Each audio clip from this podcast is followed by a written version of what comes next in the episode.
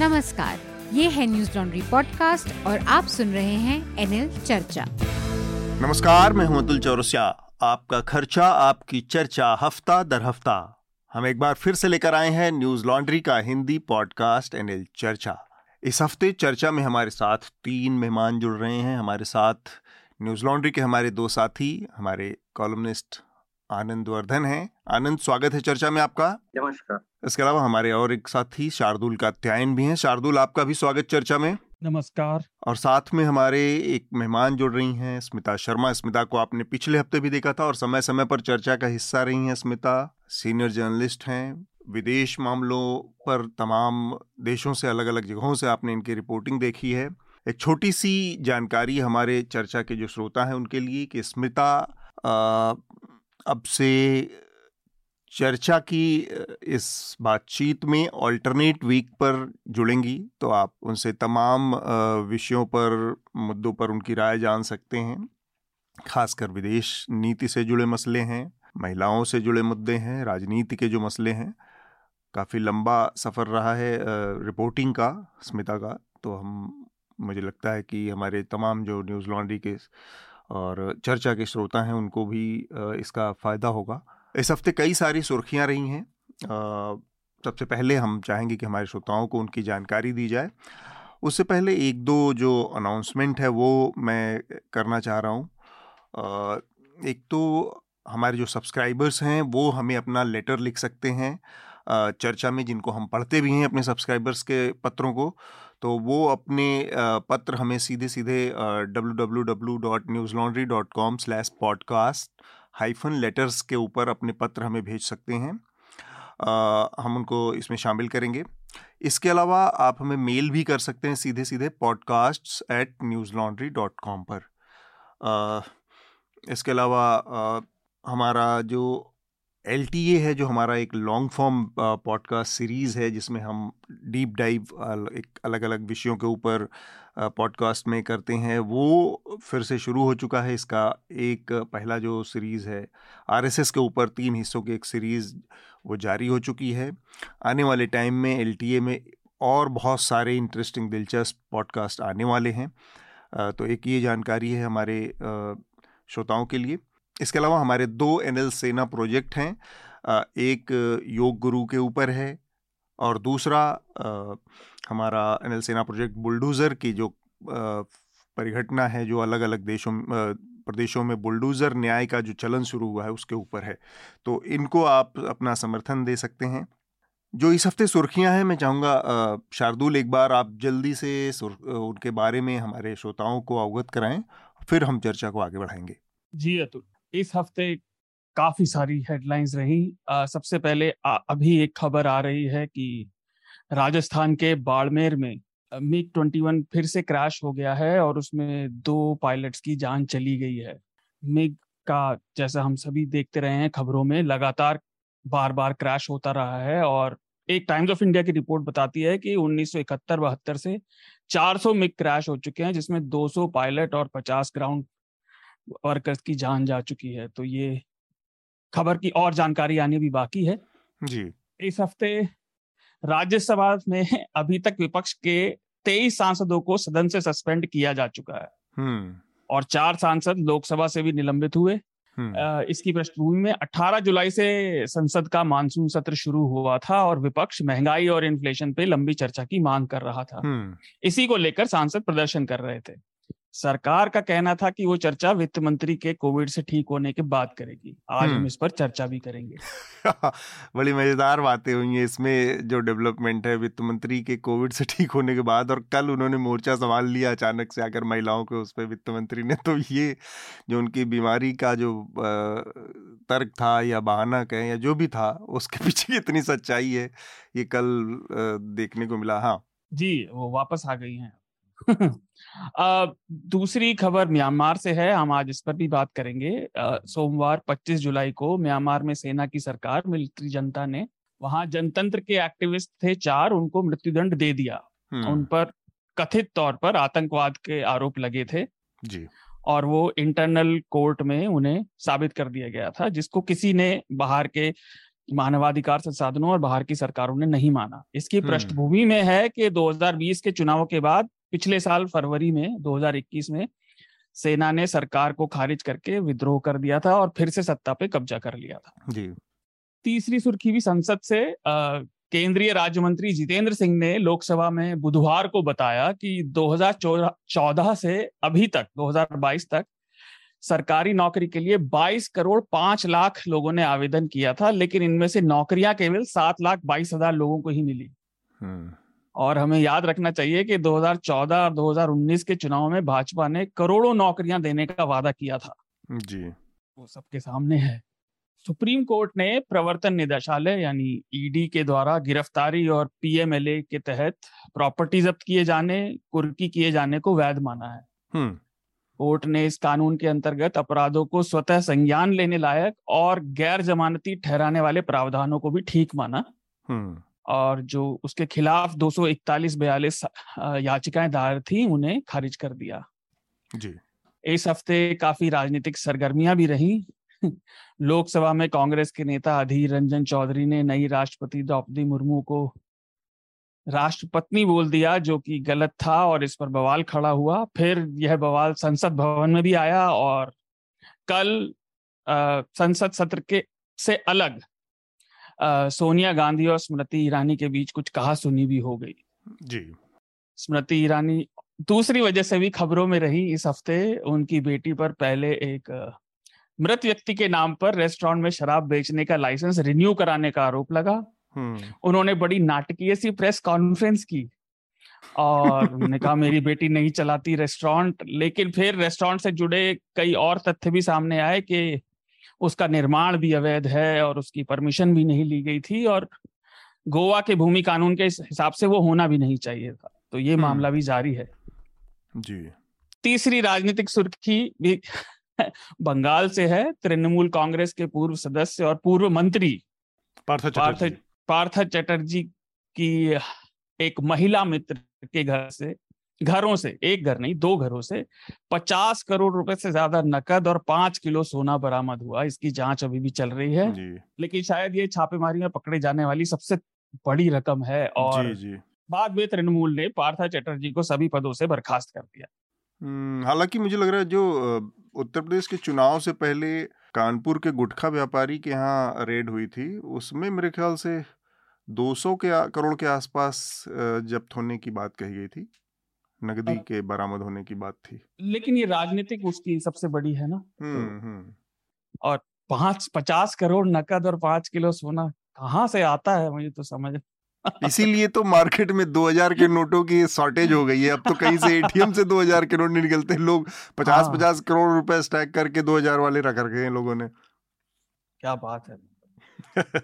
गिनते कैसे हैं मुझे तो यही नहीं समझ आता। खैर मशीन से थूक लगा के तो नहीं गिन पाएंगे हाथ से। जी एक थोड़ी क्लाइमेट से जुड़ी सुर्खी मैं जोड़ना चाहूंगा। खबर आई इस हफ्ते रिलीज हुई कि बिजली गिरना पूरी दुनिया में और खासतौर से भारत में एक बहुत बड़ी आपदा बन गई है और इस साल अप्रैल से अब तक बिजली गिरने से करीब साढ़े सात सौ लोग मर चुके हैं भारत में, जो एक बहुत बड़ी संख्या है। और इसके पीछे कारण जो बताया जा रहा है कि एक डिग्री जब वो एवरेज तापमान ऊपर जाता है तो बिजली गिरने की संभावना बारह गुना बढ़ जाती है। ठीक बात। एक दर्दनाक खबर गुजरात से भी है। सोमवार सुबह वहाँ इस घटना के बारे में पता चला जब गुजरात के बोताड़ ज़िले के रोजिट गांव और उसके आसपास के गांवों के काफ़ी सारे लोग अस्पताल पहुंचे। इस घटना में अभी तक अवैध और जहरीली शराब पीने से बयालीस लोगों के मरने की खबर है और सत्तानवे लोग अलग अलग जगह पर अस्पतालों में भर्ती हैं। जैसा कि सब जानते हैं गुजरात में दशकों से शराब बैन है, लेकिन उसके बावजूद भी बहुत आसानी से शराब मिलती है और बिकती है। गुजरात पुलिस ने इस मामले को लेकर पूरे प्रदेश में छापेमारी शुरू कर दी है और लगभग ढाई हज़ार लोग गिरफ्तार किए जा चुके हैं। तो हमारी जो बातचीत है इस हफ्ते वो मुख्यतः हम दो तीन चीज़ों पर केंद्रित रखेंगे। एक और ख़बर है जो इस हफ्ते बड़ी चर्चा में रही, वो है फिल्म अभिनेता रणवीर सिंह की जो न्यूड फ़ोटो नग्न फ़ोटो जारी हुए हैं उसके बाद वो पूरे देश में एक नैतिकता वाली जो बहस अक्सर चलती रहती है वो फिर से नए सिरे से हुई और उसने काफ़ी जोर पकड़ा और उनके खिलाफ एफआईआर एफआईआर भी हुई, काफ़ी प्रदर्शन इत्यादि भी हुए। और उन भारतीय जनता पार्टी से जुड़ी हुई एक वकील हैं, उन्होंने केस वेस दायर किया है और नैतिकता की बहस फिर से शुरू हो गई है कि अचानक से इसमें जो सामाजिक जो मोरालिटी की भावना होती है वो वाली आहत हुई है, इसमें धार्मिक भावनाओं का नहीं वो है। तो इस पर भी हम अगर थोड़ा सा वक्त रहेगा तो बातचीत करेंगे और हम अपनी बातचीत को सबसे पहले शुरू करेंगे जो पार्लियामेंट का मानसून सत्र चल रहा है हमारी संसद का, और वहाँ पर लगातार जब से शुरू हुआ है तब से एक गतिरोध बना हुआ है, कोई कामकाज नहीं हो रहा है और हंगामेदार सत्र चल रहा है, हर दिन कार्रवाई स्थगित हो रही है। आ, सरकार ने पहले लोकसभा में चार कांग्रेस के सांसदों को पूरे सत्र के लिए निलंबित कर दिया और उसके बाद तेईस राज्यसभा के सांसदों को हफ्ते भर के लिए पिछले हफ्ते की शुरुआत में इस हफ्ते की शुरुआत में निलंबित किया है, जिससे पूरे राज्यसभा में और संसद में गतिरोध बना हुआ है। विपक्ष का ये कि ये मांग है कि सरकार महंगाई के मुद्दे पर एक विस्तार से बातचीत करे और इस मांग में के जरिए सर विपक्ष सरकार को घेरना भी चाहती है, क्योंकि संसद में कोई बात होगी और सारे लोग इस पर बात रखेंगे तो शायद इसका मैसेज जाएगा देश के लोगों तक, देश की जनता तक, दूर तक। और आंकड़ों के लिहाज से देखें तो तमाम आंकड़े हमें बताते हैं कि हाँ, इस समय जो महंगाई की दर है वो सबसे ज़्यादा है, इन्फ्लेशन का रेट सबसे ज़्यादा है, चाहे वो खुदरा महंगाई की दर हो, चाहे वो होलसेल की महंगाई की दर हो। आ, तमाम आ, जो इंडेक्स हैं महंगाई को मापने के, वहाँ पर बताता है कि भारत में महंगाई बहुत ज़्यादा है, एलपीजी से लेकर इन। और इसके अलावा सरकार ने हाल ही में जो जीएसटी का की में हेरफेर किए है उसकी संरचना में, उसमें भी कई सारे नए ऐसी चीज़ों को जोड़ा गया है जो पहले जीएसटी से बाहर थे, तो उसके जरिए भी सरकार ने अपने टैक्सेशन का दायरा और बढ़ा दिया है, जिसका असर आम आदमी पर सीधे पड़ने वाला है, क्योंकि ये जो नई चीज़ें जोड़ी गई हैं इसमें उसमें रोज़मर्रा के इस्तेमाल की, खान पान की चीज़ें हैं, तो जिसकी वजह से महंगाई का मसला एक बड़ा मुद्दा बनता जा रहा है। और विपक्ष इस मुद्दे पर घेरना चाहता है, सरकार जाहिर सी बात है कि इस मुद्दे से बचना चाह रही, कम से कम वो ये नहीं चाहती कि संसद में उसको घेरा जाए विपक्ष के द्वारा। आमतौर पर सरकार इस तरह के मुद्दों को, मीडिया की जो बहसें होती हैं उसको मैनेज कर लेती है, क्योंकि मीडिया का एक बड़ा हिस्सा जो है वो आम सरकार की जो लाइन है या सरकार की जो विचार की जो विचार है अर्थशास्त्र अर्थव्यवस्था को लेकर, उसको ही फॉलो करती है या उस पर उसका एक तरह से उस नैरेटिव पे सरकार का एक तरह का इन्फ्लुएंस है मीडिया के, तो वहाँ पर उसको निपटना आसान है। लेकिन अगर संसद में ये बात होती है तो फिर सबको मजबूरी हो जाता है दिखाना और सब तक वो बात जाती है, तो जिससे सरकार बचने का एक तरह से प्रयास करे। और सरकार का ये कहना था कि जो वित्त मंत्री हैं वो फिलहाल कोविड से पीड़ित हैं, तो जब वो स्वस्थ हो जाएंगी तब इस पर बात होगी, बाकी चीज़ें पहले कर लें। और पिछले दो तीन सत्रों का अगर हम आ, आ, पैटर्न देखें तो सरकार, एक तो जो सत्र होते हैं बहुत छोटे होते जा रहे हैं लगातार, वो बीस दिन के, पच्चीस दिन के, इक्कीस दिन के, इस तरह के होते हैं। और सरकार ने पिछले दो तीन सत्रों में लगातार एक काम किया है कि एब्रप्ट साइंडाई कर देती है सत्र, दो दिन पहले एक दिन पहले जैसे ही आ, मुद्दा आता है अपने ज़रूरी वो जो बिल्स उसको लगता है कि पास करा सकते हैं या उस पर, और फिर बिना किसी उसके एब्रप्ट एक दिन पहले दो दिन पहले ही कर देती। तो विपक्ष इस झांसे में भी नहीं आना चाहता कि जो सरकार कह रही है कि बाद में करेंगे बहस महंगाई पर के मुद्दे पर, तो इसकी वजह से। और जो विपक्ष के तमाम सांसद, और कल इसमें एक नया अध्याय जुड़ गया जिसमें कि स्मृति ईरानी ने आ, जो, हालांकि इसकी शुरुआत मैं कहूँगा कि कांग्रेस पार्टी ने आ, की और उनके जो नेता प्रतिपक्ष हैं उन्होंने, आ, अधीर रंजन चौधरी, उन्होंने आ, जो राष्ट्रपति द्रौपदी मुर्मू है, नई हमारी राष्ट्रपति चुनी गई हैं, उनको राष्ट्रपत्नी कहकर संबोधित किया। जाहिर सी बात है कि जो सोच है उसमें पत्नी के तौर पर किसी को इंगित करना या संबोधित करना एक तरह से अपमानजनक माना जाता है। व्यक्तिगत रूप से मैं इसको दूसरे, इसके मेरी व्याख्या दूसरी है, लेकिन हम उस पर बाद में बात करेंगे। कांग्रेस पार्टी के इस लूज बॉल के ऊपर भारतीय जनता पार्टी को आक्रामक होने का मौका मिला और भारतीय जनता पार्टी में भी आक्रामक होने का मौका किसको दिया गया? स्मृति ईरानी को दिया गया। उन स्मृति ईरानी को जो खुद ही बहुत ज़्यादा इस समय आ, किसी उससे घिरी हुई थी, तमाम आ, विवादों में थी। उनकी बेटी जो गोवा में एक बार चलाती हैं, उसकी शराब का जो लाइसेंस है उसको अवैध तरीके से, गलत तरीके से एक मृत व्यक्ति के नाम पर रिन्यू कराने का आरोप है।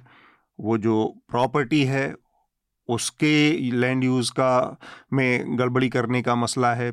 और स्मृति ईरानी ने इस सब के ऊपर एक प्रेस कॉन्फ्रेंस करके अपना बचाव किया कि उनकी बेटी पढ़ती है, वो बार नहीं चलाती, जबकि डिजिटल मीडिया के तमाम प्लेटफॉर्म्स पे इस बात के तमाम सबूत बिखरे हुए हैं, जहां पर उनकी बेटी जो है वो प्रमोट कर रही हैं, अपना बता रही हैं उस रेस्टोरेंट को।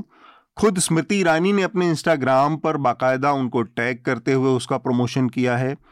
अलग अलग चीज़ें हैं और इससे जुड़ी एक रिपोर्ट है प्रतीक गोयल की जो न्यूज़ लॉन्ड्री पर है, जिसमें उन्होंने इन संपर्कों को सिली सोल्स जो रेस्टोरेंट और बार है गोवा का, उससे ईरानीज़ के जो संबंध हैं, जो उनके पति हैं, उनके जो पार्टनर हैं, उन लोगों से संबंधों को कौन लोग निदेशक है उसको जोड़ते हुए एक रिपोर्ट की है, जिसमें ये बात आ रही है कि वही लोग हैं जो उनके अलग अलग बिजनेसेस में पार्टनर हैं। तो ये पूरी आ, एक एक मैंने आपके सामने खाका पेश किया। मैं सबसे पहले चाह रहा हूँ कि आ, जो पार्लियामेंट में स्थिति बनी है जिसमें सांसदों को निलंबित कर दिया गया है, चार सांसदों को पूरे सत्र के लिए निलंबित किया गया है, तेईस सांसदों को एक हफ्ते के लिए निलंबित किया गया है। ये जो परिपाटी है, मतलब सरकार का रवैया जो है, विपक्ष घेरने की कोशिश करेगा, बहस की वो मांग करेगा या फिर हंगामा भी करने पैदा करने की कोशिश करेगा, क्योंकि सरकार विपक्ष के पास बहुत ज़्यादा मौके नहीं हैं। आनंद, मैं ये जानना चाह रहा हूँ कि सरकार का ये जो कदम है इस पर ये थोड़ा सा एक एक सरकार ने ज़रूरत से ज़्यादा, या संसद में जो पीठासीन अधिकारी हैं, जो लोकसभा के अध्यक्ष हैं या उपसभापति हैं राज्यसभा के, इनने निलंबित करने के मामले में एक तरह के अलोकतांत्रिक रवैये को अपनाया, ज़रूरत से ज़्यादा मतलब रिएक्शन किया। आनंद, देखिए, इन जो विवेकाधीन मामले हैं, जो डिस्क्रिशनरी पावर्स का रेंज है वो इतना ज्यादा है, जो लोकसभा स्पीकर को या फिर राज्यसभा चेयरमैन को जिस समय निलंबन हुआ उस समय शायद डिप्टी चेयरमैन चेयर पर थे जी, आ, और तो हरिवंश जी, हाँ जी, तो जो लोकसभा है उसमें तो जैसे rules of procedure and conduct of business में दो सौ सत्तर, तीन सौ तिहत्तर या तीन सौ चौहत्तर और तीन सौ चौहत्तर ए जो कि दो हज़ार एक में लाया गया था सेक्शन पाँच, तो ये काफी ज्यादा जो है अधिकार देता है लोकसभा अध्यक्ष को या फिर राज्यसभा सभापति को। राज्यसभा सभी सभापति के लिए रूल्स ऑफ कोर्स अलग हैं, लेकिन लगभग एक ही जैसे हैं, दो सौ पचपन रूल है और दो सौ छप्पन। तो बात जो है शक्तियों की नहीं है, अधिकारों की नहीं है, अधिकार तो हैं इनमें जी। और कई बार जो है निलंबित सदस्यों की संख्या तिरसठ तक गई है, एक तिरसठ सांसदों को उन्नीस सौ नवासी में एक ही दिन में निलंबित किया गया था जी। और ये इतना तक भी गया है, लेकिन अभी जैसे कि शोर शराबा, बेल हाउस के वेल में जाना, और फिर जो उपसभापति है जो प्रोसीजर के अंतर्गत उन्होंने जो ट्रेजरी बेंच है उसको एक मोशन मूव करने के लिए कहा गया, जो कि वी मुरलीधरन जो संसदीय मामलों के राज्य मंत्री हैं उन्होंने मूव किया, और जो टेक्निकलिटीज हैं उसी से पूरी की गई और निलंबन हुआ जी। आ, यह बात नहीं है, बात है कि जो आ, कोई भी जो सत्ता आ, पार्टी हो, सत्तारूढ़ पार्टी हो या विपक्ष हो, वो आ, जो खेमे बदलने के बाद आ, उसका नजरिया यही क्यों हो जाता है। तो आ, यही यही सांसद जब विपक्ष में बैठते थे दो हज़ार बारह तेरह में, इन्होंने निलंबन का बहुत विरोध किया। जी जी।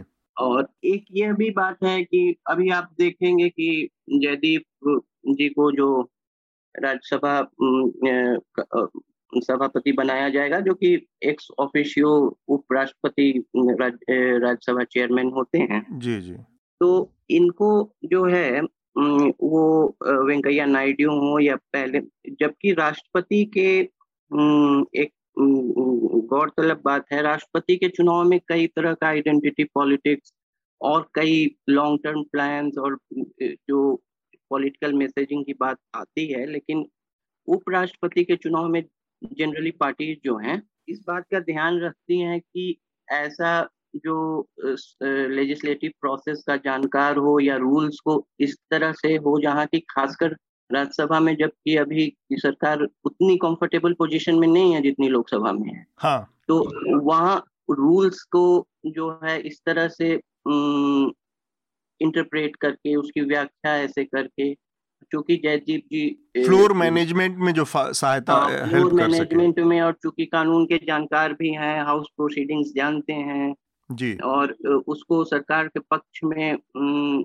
उसको डिस्कम्फर्ट के मोमेंट से निकालने का, एक, एक, उसको एक्सट्रिकेट करने का, उस तरह से इस तरह से उपराष्ट्रपति के चुनाव में ये सब कंसिडरेशंस भी देख देखा गया है। ये कोई अनोखी बात नहीं है।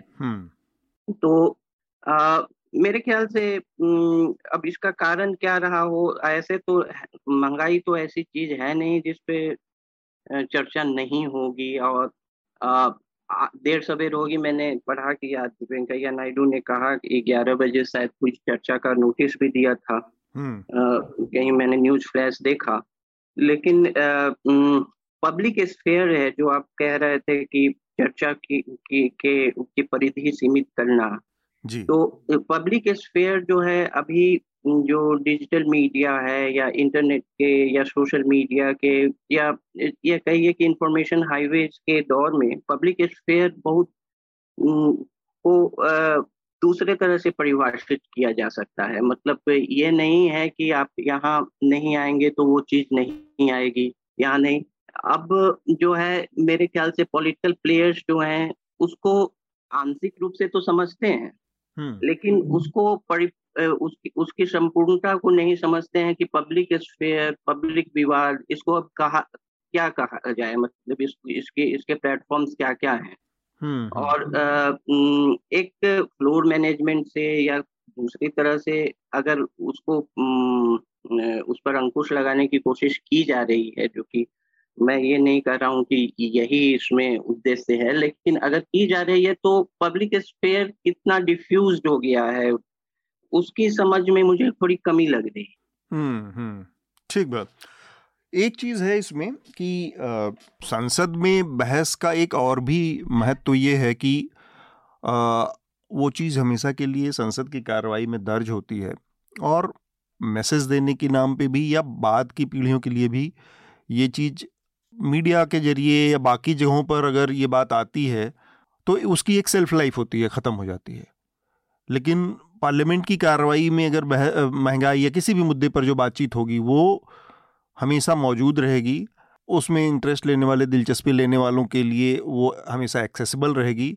तो लोग भी अगर जाना जानेंगे या जानना चाहें तो उनके लिए उपलब्ध होगा या वो जान पाएंगे बाद में भी कि हाँ भाई इस वक्त पे ये हालत थी महंगाई की और उस पर ये ये चीज़ें कार्रवाई में या संसद में हुई हैं। स्मिता, मैं आ, ये जो पूरा लॉकजैम है, बार बार मुझे हमेशा वो दो हज़ार चार के बाद वाले वो सत्र याद आते हैं जब यूपीए की सरकार बन गई थी और अटल बिहारी वाजपेयी की सरकार गिर गई थी और ऐसा लगता था कि भारतीय जनता पार्टी अगले पूरे एक साल तक ये स्वीकार ही नहीं कर पाई कि वो चुनाव हार गई है और उस चक्कर में सत्र के बाद एक के बाद एक दूसरे सत्र पूरी तरह से खराब बर्बाद हो गए थे।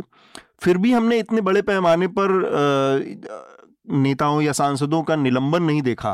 हालांकि उस समय जो लोकसभा के स्पीकर थे सोमनाथ चटर्जी, उनको बहुत सख्त स्पीकर माना जाता था, लेकिन इतना इस तरह का कि सीधे सीधे उनको बाहर कर देना या उनको निलंबित कर देना पूरे सत्र से, तो बार बार ये कहा जाता है कि ये एक स्टाइल है और नरेंद्र मोदी इस स्टाइल को, जो प्रधानमंत्री हैं, उन्होंने बहुत सफलता से गुजरात में भी अप्लाई किया है बार बार। वहाँ पर वो इसके यूज टू रहे, क्योंकि वहाँ पर भी उनके पास बहुत ब्रूट मेजॉरिटी रही थी हमेशा, जब तक वो मुख्यमंत्री रहे, तो वो हमेशा विपक्ष का ऐसे ही बर्ताव करते रहे। तो ऐसा लगता है कि वो स्थिति यहाँ पर उसका वो किया जा रहा है, रेप्लिकेशन। हाय अतुल और हम सारे पार्टिसिपेंट्स को हेलो, आपके जो सुनने वाले हैं लोगों को। सबसे पहले तो थैंक यू, जो आपने बहुत काइंड इंट्रोडक्शन दिया मेरा, and I am looking forward कि ये कोलैबोरेशन में आगे हम और ज्यादा जो है चर्चाओं में जुड़ सके। और मैं जानती हूँ कि मैं काफी अंग्रेजी शब्दों का इस्तेमाल करती हूँ, आपके सुनने वाले बहुत ज्यादा जो है शायद उससे थोड़ी परेशानी महसूस करें, उसके लिए पहले से ही माफी। कोशिश करूंगी कि उसे थोड़ा बाइलिंगुअल तो छोटा मोटा थोड़ा बहुत है लोग। हाँ हाँ लेकिन ये है कि मैं हिंदी चैनल में तो खैर बहुत साल गुजारे मैंने, लेकिन बीच में एक लंबा वक्त रहा जहाँ अंग्रेजी अखबार के लिए लिखा, अंग्रेजी में ही ज्यादातर जो है पढ़ाई लिखाई की, तो थोड़ा सा उस आदत को वापस से सुधारने की जरूरत है। लेकिन देखिए, जो ये मसला है ना अतुल, मुझे इसमें लगता है दो तीन पॉइंट्स, जो क्योंकि पिछले कुछ पाँच छह सालों से मैंने सक्रिय रूप से जो है पार्लियामेंट कवर नहीं किया है, और राजनीति को मैं थोड़ा सा डिस्टेंस से ही देख रही हूँ, क्योंकि विदेश नीति पर ही ज्यादा जोर रहा है। लेकिन इसमें मुझे जो एज एज सिटीजन जो सबसे बड़ी बात नजर आती है कि एक जो खाई है आज की तारीख में लोकतंत्र में, सत्ता पक्ष और विपक्ष के बीच में, जी, वो दिनों दिन बहुत ज्यादा गहरी हो गई है, उसे पाटना बड़ा मुश्किल लग रहा है। पिछले साल नवंबर में बारह विपक्षी सांसदों को निलंबित कर दिया गया था पूरे सत्रह के लिए, जी। इस साल आपने उस नंबर को और आगे बढ़ाकर पहले उन्नीस हुआ, अब तेईस हो गया, तेईस हो गया। यहाँ आपकी अगर लोकसभा में अगर आपकी एकदम बिल्कुल ब्रूट मेजोरिटी है, आपके पास तमाम नंबर हैं, आंकड़े हैं, लेकिन उसका मतलब फिर भी ये नहीं कि आप विपक्ष को पूछे ही नहीं। जो डेरेक ओब्रायन ने कुछ वक्त पहले बात कही थी कि काफी सारे ऐसे जो बिल हैं संसद में ऐसे पास होते हैं, लगता है कि कोई थर्टी मिनट्स के अंदर पिज्जा डिलीवरी करके चला जा रहा है, आप उस पर चर्चाओं के लिए तैयार नहीं हो रहे हैं। ये रवैया गलत है किसी भी लोकतंत्र के लिए। आप विपक्ष को पूरी तरह से नदारद नहीं कर सकते, और मैंने इसका जिक्र किया था एक ट्वीट में कहते हुए कि लगभग ऐसा लग रहा है गेंद जो है वो विपक्ष मुक्त संसदीय सत्र की ओर बढ़ते हुए नजर आ रहा है। तो ये बहुत अफसोसनाक बात है। आपने दो हज़ार चार दो हज़ार पाँच का जिक्र किया अतुल। जो दूसरी बात है, मुझे लगता है कि एक तो संसद में जिस तरह की पहले में गरिमा वाली बात की जाती थी, गरिमा को गंभीरता से लिया जाता था, और उसको बनाए रखने के लिए जिस तरीके के नेता नजर आते थे, उसमें भी गिरावट दर्ज आई है। और इसमें कोई शक नहीं है कि आज की तारीख में वो वैसे पुराने चेहरे नजर नहीं आते हैं, जो भले ही एक पार्टी में हो, लेकिन अक्रॉस दी बेंचेस जाकर तमाम दूसरे पार्टी के दलों के लोगों से जो है आराम से बात कर सके, उनसे चाय पी सके। वो एक ध्रुवीकरण बहुत ज्यादा हो गया है हमारे समाज में, हमारे ड्राइंग रूम्स में, हमारी राजनीति में। और उस स्तर के जो स्टेट्समैन टाइप के नेता हैं, या जो पहले अच्छे फ्लोर मैनेजर्स हुआ करते थे संसद में, उनकी कमी भी मुझे लगता है कि आज की तारीख में बहुत महसूस की जा रही है। या तो वो कोशिश ही नहीं हो रही कि उस तरह के फ्लोर मैनेजर्स को आप ढूंढें। जहां तक विपक्ष का सवाल है, देखिए विपक्ष को जाहिर सी बात है उनका काम है, अगर विपक्ष में रहकर वो मुद्दों को नहीं उछालेंगे तो उन पर फिर ये कहा जाएगा कि आप लेजी हैं, आप विपक्ष की भूमिका नहीं निभा रहे। विपक्ष के साथ एक मैसेजिंग की दिक्कत यहाँ जरूर है, कांग्रेस की दिक्कत, कि भाई जब आपने मार्च निकाला, जब राहुल गांधी की पूछताछ हो रही है ईडी में, सोनिया गांधी की पूछताछ हो रही है ईडी में, आप जिस जोशो खरोश के साथ मार्च निकाल रहे हैं, वो जोशो खरोश आम दिनों पर नजर नहीं आता, जब कोविड को लेकर मिसमैनेजमेंट के आरोप लगते हैं सरकार पर, जब बढ़ती महंगाई को लेकर लोगों की जो है जिंदगी हराम हो रही है। हाँ, वो यूथ कांग्रेस की तरफ से श्रीनिवास अपनी जो है निकलकर वो निश्चित रूप से कुछ प्रोटेस्ट कर लेते हैं, लेकिन जो मैसिव स्तर पर देखने को मिलता है जब गांधी परिवार पर आंच आती है, बिल्कुल वो आमतौर पर इन मुद्दों पर पिछले छह सात सालों में नहीं नजर आती है। इक्का दुक्का आप अगर इंसिडेंट्स को छोड़ दें, बिल्कुल आप अगर आपने वो मार्च राष्ट्रपति भवन तक निकाली महंगाई के मुद्दों को लेकर, लेकिन उसमें सारे पोस्टर्स आपके गांधी परिवार से ही जुड़े हुए थे। वो मैसेजिंग की प्रॉब्लम है कांग्रेस की, कि आप उस स्तर पर आम आदमी के साथ नहीं जुड़ रहे हैं जिस स्तर पर आप गांधी परिवार के साथ आप जुड़ जाते हैं, जो ठीक है वो आपके लीडर्स हैं, लेकिन फिर आप ये ना कहें कि हम जो है आम आदमी के साथ उनके मुद्दों को उठाने की कोशिश कर रहे थे और हमारी आवाज को दबा दी जा रही थी। और आखिरी बात देखिए, अधीर रंजन चौधरी, एक तो मुझे लगता है कि उनमें थोड़ी गंभीरता की कमी नजर आती है मुझे। वो एक सदन में जिस तरह की भूमिका में है, वो एक गांभीर्य एक होना चाहिए उस पद पर तैनात किसी भी शख्स को लेकर। जो राष्ट्रीय पत्नी का उन्होंने रेफरेंस कर दिया, जिससे ये बवाल बवाल कर और बढ़ गया, उसमें मैं उनको बेनिफिट ऑफ डाउट देने को तैयार हूँ, क्योंकि देखिए मैं पश्चिम बंगाल से आती हूँ, मेरा जन्म आसनसोल में हुआ है, बंगाली नहीं हूँ, लेकिन पूरे लाइफ मैंने स्ट्रगल किया है अपनी ग्रामर को लेकर। और खुद बहुत सब हमारे जो बंगाली मित्र हैं, हम हमें पता है वो हिंदी बोलते हैं, लेकिन काफी बार शब्दों का अनइंटेंशनली इस्तेमाल हो जाता है। छोटा सा वाक्य शेयर करूंगी पर्सनल लाइफ से। हाँ। मेरे लेट फादर, पिताजी, हाँ, वो अपने एक मित्र से एक दफा फोन पर बात करने लगे। हाँ। अब उनकी मंशा ये थी कि वो अपने दोस्त को कंग्रेचुलेट करें और बेस्ट विशेस दें, क्योंकि उनका बेटा जो है वो तैयारी कर रहा था मेडिकल कॉलेज में एडमिशन के लिए। अच्छा। लेकिन अब वो चूंकि वो हमेशा से बंगाल में रहे तो उनकी हिंदी थोड़ी सी कमजोर थी, तो उन्होंने अपने दोस्त को कहा कि खुदा ना खास्ता अगर आपके बेटे का मेडिकल कॉलेज में एडमिशन हो जाए तो, तो मैंने वो फोन कॉल डिस्कनेक्ट कर दिया कि पिताजी ये क्या कर रहे हो आप, खुदा ना खास्ता का इस्तेमाल क्यों कर रहे हो कि आपके मित्र के साथ जो है आपके रिश्ते खराब हो जाएंगे।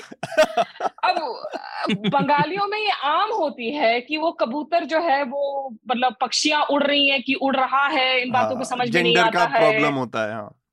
अब एक बहुत अच्छी वायरल वीडियो क्लिप है बंगाली फिल्म की, सौमित्र चटर्जी लेजेंडरी एक्टर हैं, जो ट्रेन में जा रहे हैं उनकी पत्नी के साथ में, और उनकी पत्नी एक ट्रेन के उस आ, सर्विस वाले के साथ में जो है बात कर रही है, हिंदी में उनको डांट लगा रही है। हुँ. और वो बंगाली शब्दों का इस्तेमाल कर रही है अपने हिंदी में। वो कहती है तुम्हारे यहाँ जो चादर है वो बड़ा गौंदा है, जो आरशोला है, आरशोला मतलब कॉकरोचेस, आरशोला है वो सुर सुर करके घूमता है।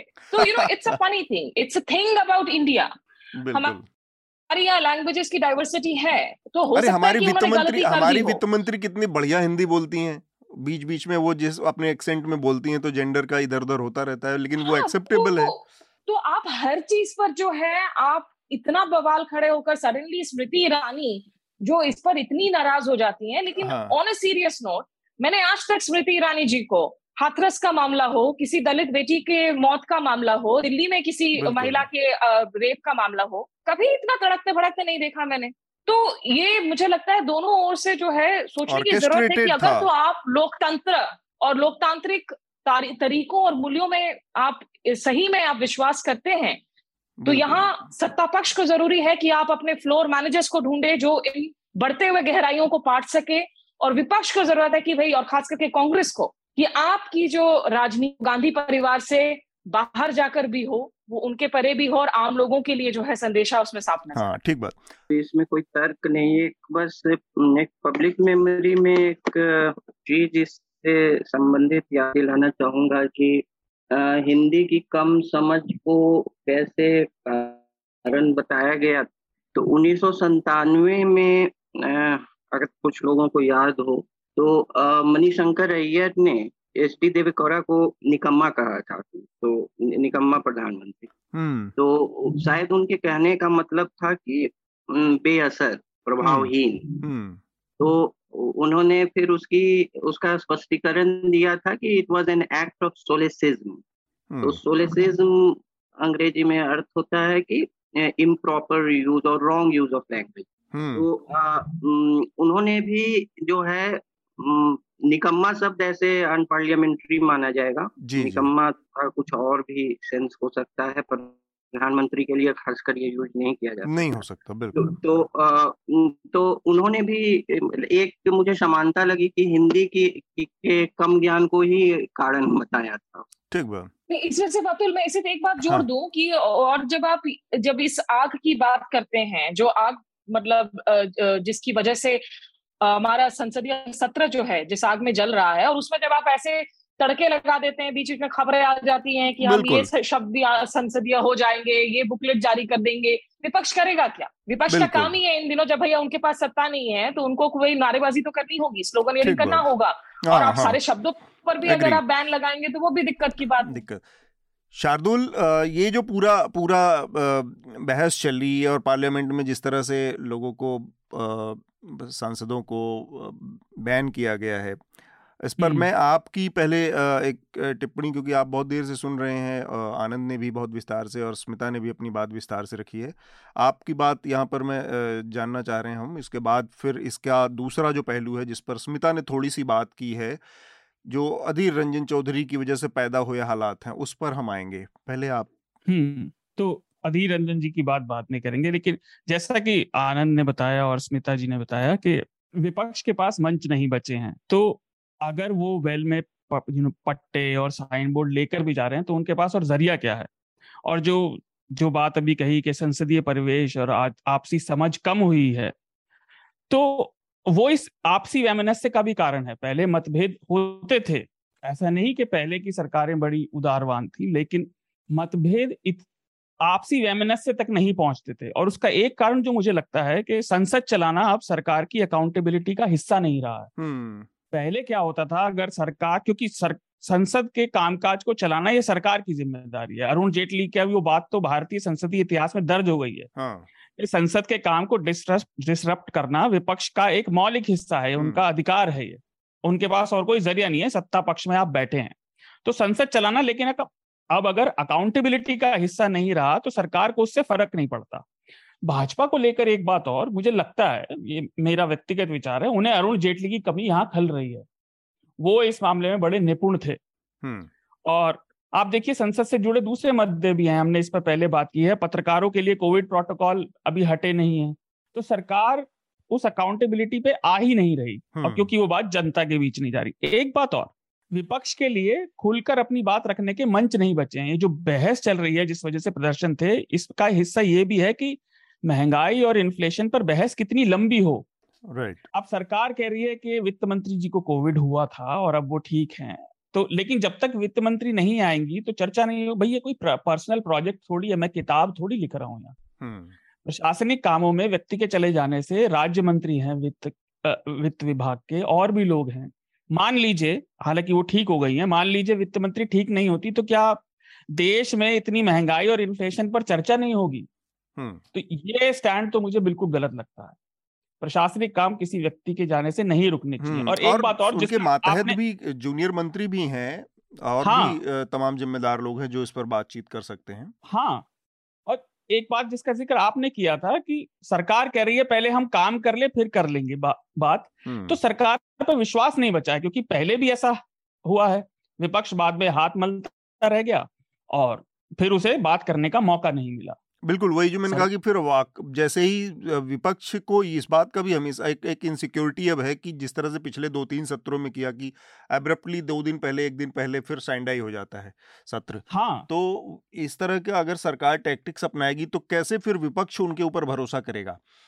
इसका जो दूसरा पहलू और हमारे सामने इस समय फिर से आया, कल जो परिस्थितियाँ हुई जिसका जिक्र स्मिता ने संक्षेप में किया, अधीर रंजन चौधरी जो कि लोकसभा में नेता प्रतिपक्ष, उनको कांग्रेस में बनाया, ये कांग्रेस पार्टी के अंदर की अपनी जो गड़बड़ियां जो इस समय बहुत मुखरता से सामने आ रही हैं, मैं कहूँ कि ये बहुत लंबे समय तक ये गड़बड़ी, इन गड़बड़ियों को प्रश्रय दिया गया, इन इनको एक तरह का सहारा दिया गया, क्योंकि सत्ता जब तक साथ में रहती है तब तक बहुत सारी गड़बड़ियों के ऊपर पर्दा बना बना रहता है।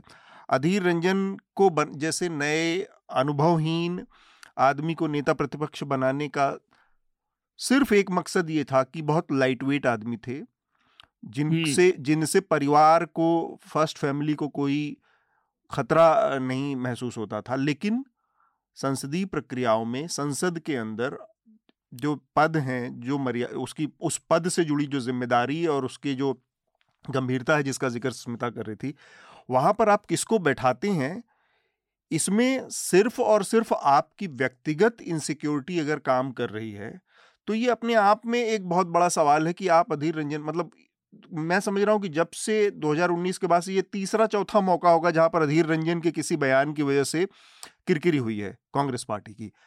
हाँ। इसके बावजूद उनको उस पद पे बनाए रखना और इस तरह का, जहाँ पर उन्होंने आ, आ, देश की जो सर्वोच्च संवैधानिक पद है, राष्ट्रपति के पद पर द्रौपदी मुर्मू को उन्होंने राष्ट्रपति कहकर, मुझे लगता है कि उनसे भाषा की गड़बड़ी की वजह से चाहे जो हुआ ये गड़बड़ी हुई हो, या फिर हालांकि ये भाषा की गड़बड़ी से मुझे नहीं लगता हुआ हो, एक हल्केपन में तंज करने की की, की मंशा से हुई हो, जो भी हुआ, लेकिन वो एक तरह की लायबिलिटी जैसे हैं।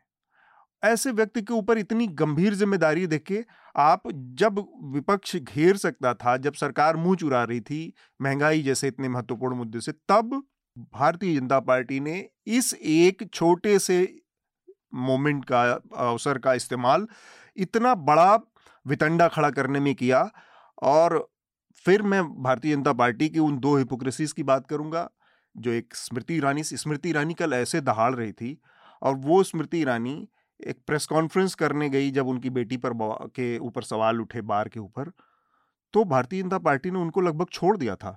एक नेता ने बयान नहीं दिया, पार्टी ने कोई कमेंट नहीं किया, पार्टी का ऑफिशियल कोई बयान नहीं है कि स्मृति ईरानी स्मृति ईरानी ने अपने घर में व्यक्तिगत एक प्रेस कॉन्फ्रेंस की और उसमें उन्होंने जो कहा वो चीज़ें मतलब तथ्यों पर कितनी सही कितनी गलत हैं, ये मैंने अपनी एक न्यूज़ लॉन्ड्री की स्टोरी का जिक्र किया जिस धड़ल्ले से वो कह रही हैं उसमें कितनी सत्यता है, एक वो। और दूसरा, इस बहस से सरकार ये कहकर अब तक बचती आ रही थी कि वित्त मंत्री बीमार हैं, लेकिन कल जब आउट ऑफ प्रोपोर्शन एक छोटे से मुद्दे को भारतीय जनता पार्टी इतने बड़े पैमाने पर फैला रही थी, तब आगे से आके सीतारमन बड़े आराम से और एकदम पूरी तरह से नॉर्मल दिखते हुए वो उस हमले का नेतृत्व कर रहे थे कि सोनिया गांधी हमको इंटिमिडेट कर रही हैं, हमको धमका रही हैं, ये कर रही थी वो कर रही थी, इससे हम हमारे अंदर बहुत डर है। मतलब एक इस तरह का फैब्रिकेटेड आर्केस्ट्रेटेड पूरा वो पार्लियामेंट के फ्लोर पे दोनों तरफ से चल रहा है। हमें नहीं मालूम कि सोनिया गांधी ने क्या कहा और स्मृति ईरानी ने कहा, हम उस बहस में नहीं जा रहे, लेकिन सरकार की ये जो दो चीज़ें हैं कि स्मृति ईरानी अपने ऊपर जितने बड़े सवाल पर नहीं बोल रही हैं और एक छोटे से मुद्दे पर जितना तेज हल्ला कर रही थी, ये सारी चीज़ें मिलाकर सरकार की पूरी नीयत को एक तरह से हमारे सामने एक्सपोज करती हैं। कांग्रेस की जहाँ तक समस्या है, जो वो वो अधीर रंजन चौधरी जैसे नेताओं को बढ़ाने की अपनी एनबिल्ड दिखते हैं उस पार्टी में, और वो उस पर हमने बात ही बात कर ही लिया। मैं सबसे पहले चाहूँगा शारदूल, आनंद और स्मिता इस अपनी अपनी बात इस पर रखें। अतुल, आपकी बात सही है, क्योंकि अगर आप मतलब मेरे मत में जो पहले कांग्रेस के नेता थे मोदी सरकार के पहले सेशन में दो हज़ार चौदह से उन्नीस तक, मल्लिकार्जुन खड़गे जी, वो कहीं ज्यादा बेहतर नेता थे इस मामले में। लेकिन अधीर रंजन चौधरी, जैसा आपने बताया, लगातार ये करते रहे हैं। और मैं आपकी इस बात से भी एग्री करता हूं कि ये स्लिप ऑफ टंग नहीं था, क्योंकि उसी बयान में उन्होंने पहले राष्ट्रपति बोला, फिर उसे कहकर राष्ट्रपति बोल दिया। और जिन्हें भाषा का नहीं पता, पति शब्द केवल दाम्पत्य से जुड़े उसके लिए नहीं है। पति हिंदी में बहुत सारी चीजों के लिए यूज होता है, अधिपति, करोड़पति, निधिपति, तो यहाँ पति का मतलब दूसरा है, पति पत्नी वाला मतलब नहीं है। और ये चीज तो खराब है। हमने इससे जुड़ी बात पिछले हफ्ते की थी कि जो हमारे समाज के अंदर बहुत गहरी जो भेदभाव की बातें हैं, भले ही ये टोकनिज्म किसे कोई कहे तब भी अच्छी बात है, वो इस बयान से सामने आती है। ऐसा हल्का बयान वो बिल्कुल प्रणब मुखर्जी के लिए नहीं देते, है ना, कभी प्रतिभा पाटिल के लिए उन्होंने नहीं दिया किसी ने। तो ये चीजें हैं। अब कांग्रेस की कमजोरी पर तो हम बात करते भी रहते हैं। रही बात स्मृति ईरानी जी की और संसदीय व्यवहार की, तो फिर बात वहीं आती है कि अब देखिए, इससे एक जुड़ी बात और मैं जोड़ना चाहूंगा। सरकार कह रही है सांसदों से, राज्यसभा के सांसदों से, कि आप माफी मांग लें और फिर से आ जाएं सदन में। लेकिन ये सब जानते हैं कि अगर इन सांसदों ने माफी मांगी, चाहे वो आम आदमी पार्टी के हों, चाहे वो तृणमूल कांग्रेस के हों, चाहे सीपीआई सीपीएम के हों, तो उस माफी को फिर चुनाव में प्रचार की तरह इस्तेमाल किया जाएगा। हम्म हम्म तो बात सारी घूमकर वहीं आ जाती है कि सरकार की बात पे विश्वास नहीं रहा लोगों को। अब इस मुद्दे का हल क्या है अभी हम नहीं जानते, लेकिन कटुता बढ़ती जा रही है, इसमें कोई शक नहीं। और माफी मतलब पार्लियामेंट्री कार्रवाई में अपने विरोध के अधिकार को कॉम्प्रोमाइज करने वाली बात है कि आप माफी किस चीज की मांगे, क्योंकि मैंने जनता के मुद्दे पर सरकार का विरोध किया इसके लिए माफी, तो ये अपने आप में बहुत रॉन्ग मैसेजिंग है। स्मिता? हाँ जी, बिल्कुल। देखिए, इसमें कुछ लार्जर क्वेश्चंस भी आ जाते हैं अतुल, क्योंकि बहुत इंटरेस्टिंग जो आर्टिकल्स भी सामने निकल कर आ रहे हैं कि कॉन्स्टिट्यूएंट असेंबली की डिबेट्स में ही जिस बात को लेकर डिबेटिंग हुई थी कि भाई राष्ट्रपति शब्द को आप इस्तेमाल करें या नहीं करें, जवाहरलाल नेहरू और डॉक्टर बी आर अम्बेडकर के बीच में जो तमाम डिस्कशंस हुए थे, और जिस तरह के उस वक्त जो वैकल्पिक शब्दों का यूज किया जा रहा था कि या सरदार, प्रधान, नेता, कारंधर, क्या इन शब्दों का इस्तेमाल करे। तो एक तो मुझे लगता है इससे एक लार्जर डिबेट निकल सकती है कि भाई क्या जेंडर न्यूट्रल टर्म्स के लिए हम इस्तेमाल हमें करने की जरूरत है, जहां तक संवैधानिक पदों का सवाल है, क्या राष्ट्रपति शब्द जेंडर न्यूट्रल है या नहीं। और कांग्रेस की तरफ से जिन्होंने देश को पहली महिला राष्ट्रपति दिया, प्रतिभा पाटिल में दो हज़ार सात में उनके मतलब नेता की तरफ से इस तरह से, ये पहला उनका भले ही स्लिप ऑफ टंग हुआ हो, बाद में मैं भी मानती हूँ कि ये फिर डिलिबरेटली जो है यूज किया गया था। और अधीर रंजन चौधरी की मुश्किल रही है, वो बार बार जो है इस तरह से सेक्सिस्ट रिमार्क्स में फंसे हैं। हाँ। तो ये कांग्रेस को भी सोचने की जरूरत है कि क्या सही में उनके पास अब वो बैक बेंचर्स की भी कमी हो गई है, या उनके पास उतनी स्ट्रेंथ नहीं है उनकी बेंचेस की, आ, या उनको लगता है कि भाई क्योंकि सामने वाले का रवैया ऐसा है तो हमें भी उनके साथ ऐसे ही जूझना पड़ेगा। ये दिक्कतें जो है मुझे लगता है कि इस पर कहीं आगे चलकर बात करने की जरूरत है। लेकिन हाँ, ये जरूर है कि तमाम छोटे से छोटे मुद्दे को लेकर कांग्रेस को घेरने में बीजेपी की जो रणनीति है वो बहुत तेजधार है, वो बहुत आक्रामक है। कांग्रेस उस तरीके से बीजेपी को नहीं घेर पाती है बड़े से बड़े मुद्दे पर भी। और तो और मतलब राज्यसभा के अंदर जो हमारा पहला मुद्दा पहले पे हम बातचीत कर रहे थे, जो राज्यसभा के अंदर जब तक हामिद अंसारी साहब थे और अब हामिद अंसारी साहब भी वहां पर नहीं है, राज्यसभा टीवी का जिस तरीके से बदलाव हुआ, उसका जो स्वरूप बदला, संसदीय टीवी चैनलों पर यह भी आरोप लगा कि भाई जब नेता प्रतिपक्ष जब विपक्षी नेता खड़े होते हैं बात करने के लिए तो आप उनसे कैमरा तक हटा देते हो। विपक्ष को पूरी तरह से ब्लैकआउट किया जाता है। तो मुख्य धारा की मीडिया में भी आधे वक्त जो है आप विपक्ष से जुड़ी हुई खबरों को नहीं दिखाते हो, आप उनकी जो है रैलियों को नहीं दिखाते हो, संसद के अंदर में भी अगर आप उनकी आवाज को नहीं सुनने दोगे तो ये बड़ी एक जो है ना कॉम्प्लिकेटेड हमारी सिचुएशन यहाँ पर हो गई है, जिसमें कोई भी मामला छोटा या बड़ा हो वो आग में तुरंत जो है घी डालने का काम कर रहा है। ठीक बात आनंद, ये जो स्मृति ईरानी का जो पूरा कल का मोनोलॉग था या अटैक था, और उसमें सोनिया गांधी के साथ उनकी तूतू मैमे भी बाद में जुड़ गई, ये इस पर आपकी अपनी क्या प्रतिक्रिया है? देखिए, जो अभी जो समय है, जो, जो जैसा कि मैंने कहा पब्लिक स्फेयर जो रिडिफाइन हो रहा है, ये परफॉर्मेटिव पॉलिटिक्स का समय है। उसमें टाइमिंग और ये सब सारी चीजें बहुत महत्व रखती हैं। बस मैं एक चीज रोक के आपको ये कह रहा था, ये परफॉर्मेटिव जर्नलिज्म का भी टाइम है। हाँ। तो परफॉर्मेटिव पॉलिटिक्स जो है, आप जो आईबॉल ग्रैबिंग हो वगैरह, तो पॉलेमिक्स का, रेटोरिक्स का, वो अपना स्थान रखता है, शायद हमेशा रखता था। लेकिन अब जो रिकॉन्फिगर हुआ है पब्लिक स्फीयर, उसमें इस, इसका महत्व बढ़ गया है। इस शायद इसी का एक कोरोलरी एक ये भी हो कि आ, जो रं, अधीर रंजन चौधरी का उस तरह का वक्तव्य जो है वो आउट ऑफ प्रोपोर्शन उसको ब्लो होगा, क्योंकि अनुपात अधिक उसको जो है उसकी आलोचना होगी, उसकी उसकी चीरफाड़ होगी। हालांकि इसमें इस मामले में मैं थोड़ा डिसएग्री करता हूँ। ये स्मृति ईरानी के विशुद्ध उनके बेटी के बाहर जो रेस्टोरेंट में फसान है या उनकी जो स्थिति कमजोर हुई है उससे इसका लेना देना है, वहाँ से अटेंशन मोड़ने के लिए इस चीज को आउट ऑफ प्रोपोर्शन प्ले किया जा रहा है। इसका बहुत तात्कालिक मकसद है। और हम जब बात कर रहे हैं तो उस वक्त स्मृति ईरानी दरअसल राष्ट्रपति भवन में द्रौपदी मुर्मू जी से मुलाकात भी कर रही है, तो उसी का एक्सटेंशन के तौर पर उसको एपिसोड को खींचा जा रहा है। हो सकता है, मतलब वो भी हो सकता है, क्योंकि मैंने एक वेरिएबल उसमें टाइमिंग भी बताया था, तो कि टाइमिंग भी महत्वपूर्ण है। डैमेज कंट्रोल भी टाइमिंग से उसका बहुत संबंध है। डैमेज कंट्रोल भी सही टाइमिंग पे किया जाए तभी असरदार होता है। तो आ, कुछ डैमेज है जो कंट्रोल होता भी नहीं है। तो आ, ये है आ, उसमें जो है जो सेमेंटिक्स का सिर्फ मुद्दा तो नहीं है। एक है कि कांग्रेस जो द्वितीय पंक्ति की का जो नेतृत्व है जी, वो वो उस वो उसका तो अभाव दिखता ही है।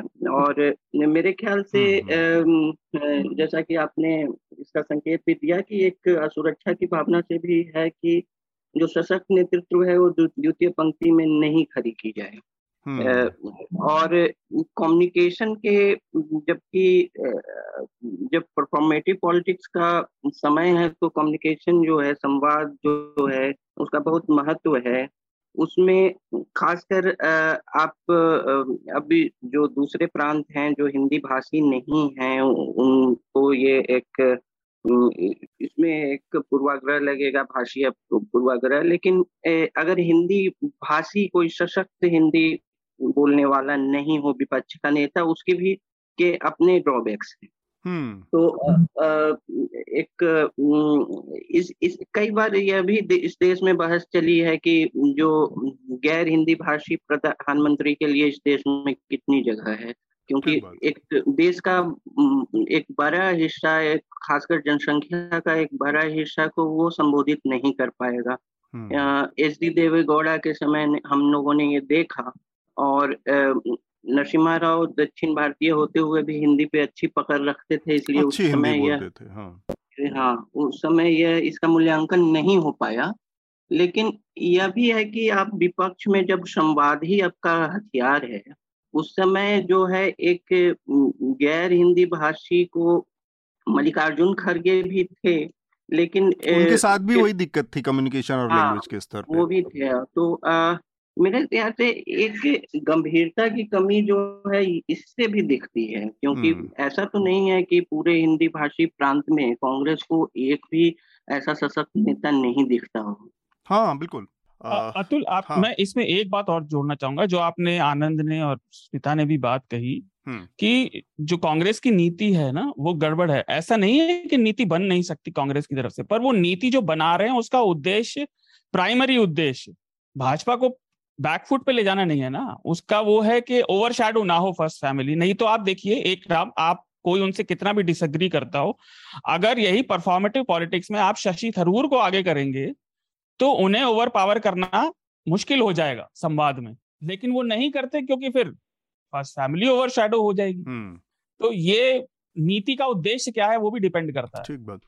यहाँ पर मैं बस आखिरी में एक बात रखना चाह रहा हूँ, जो कि जहाँ से ये सारा विवाद शुरू हुआ कि राष्ट्रपति और राष्ट्रपत्नी, तो आ, एक तो ये है कि भाषा से जुड़ी या शब्दों के गढ़न से जुड़ी जो जो मानसिकता काम करती है, उसमें सबसे अहम बात ये है कि वो जिस समय में गढ़ी जाती है, जिस समय में वो ईजाद होता है कोई शब्द या कोई भाषा, वो उस पर्टिकुलर टाइम को रिफ्लेक्ट करती है या उसी से इन्फ्लुएंस होती है।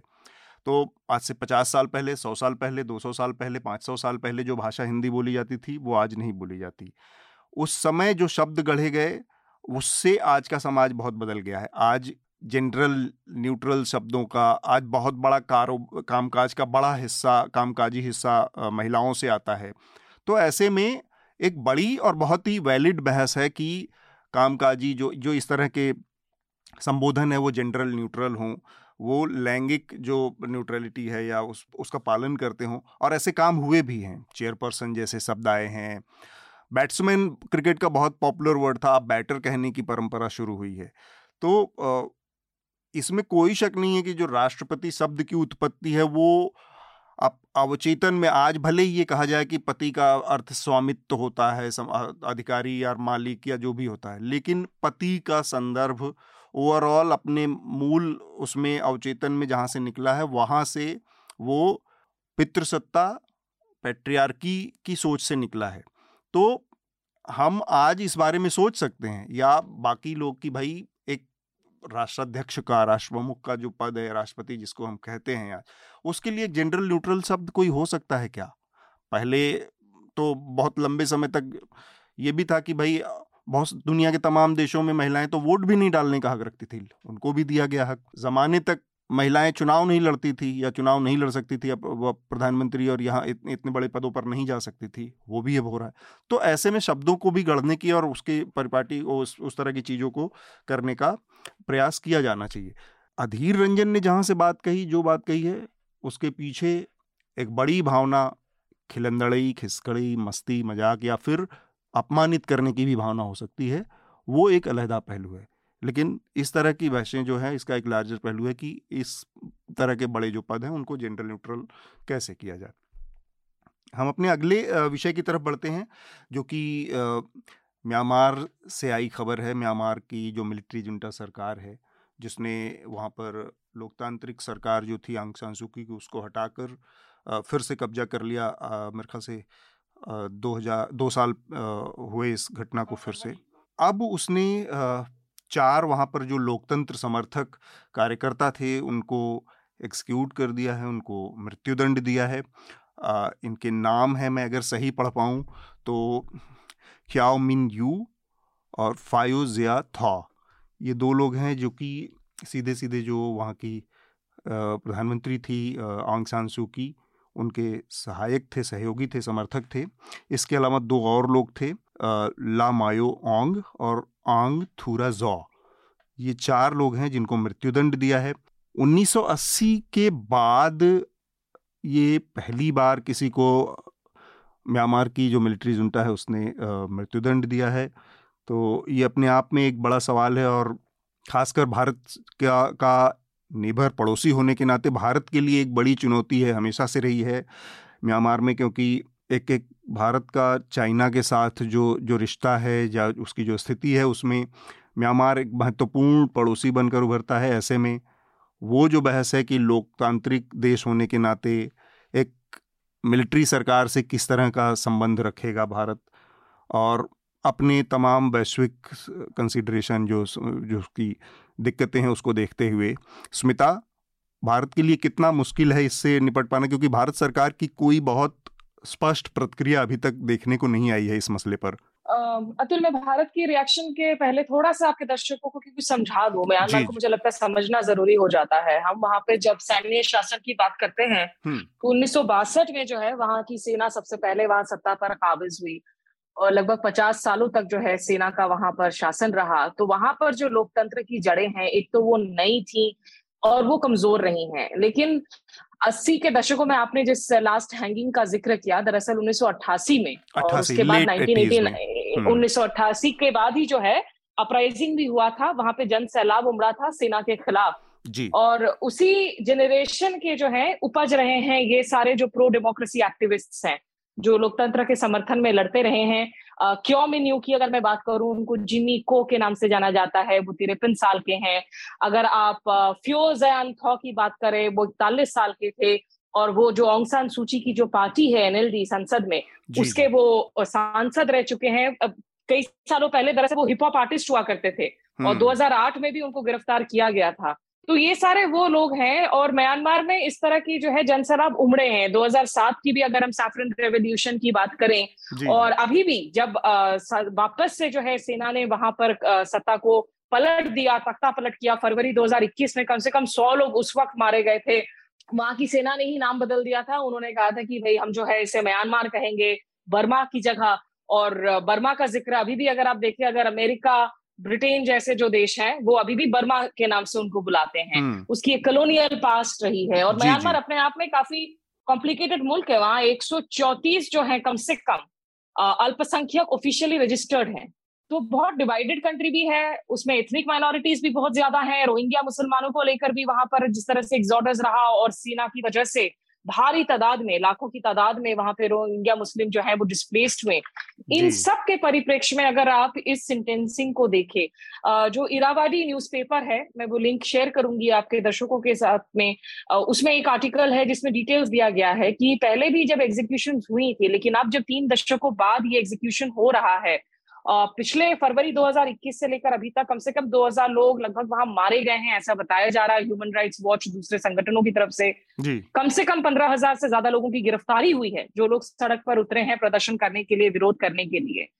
और ये जिन लोगों को फांसी दी गई है, ये कुछ महीने पहले इनको गिरफ्तार किया गया था। बाईस जुलाई को सबसे पहली बार जो है इनको अधिकार दिया गया अपने परिवार से बात करने के लिए वीडियो कॉन्फ्रेंसिंग के जरिए, और उस वक्त भी इनको ये पता नहीं था कि वो उनकी आखिरी बातचीत होगी, क्योंकि उसके बाद पच्चीस तारीख को इनको फांसी दी जाती है।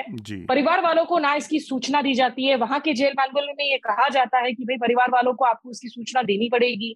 परिवार वालों को ये अधिकार है कि वो आकर जो है उनके अवशेष वो आपसे मांगे, अगर वो नहीं ऐसा करते हैं, कोई डिमांड नहीं होती है, तब आप उसको जो है आप अपने हिसाब से आप बेरी कर सकते हैं।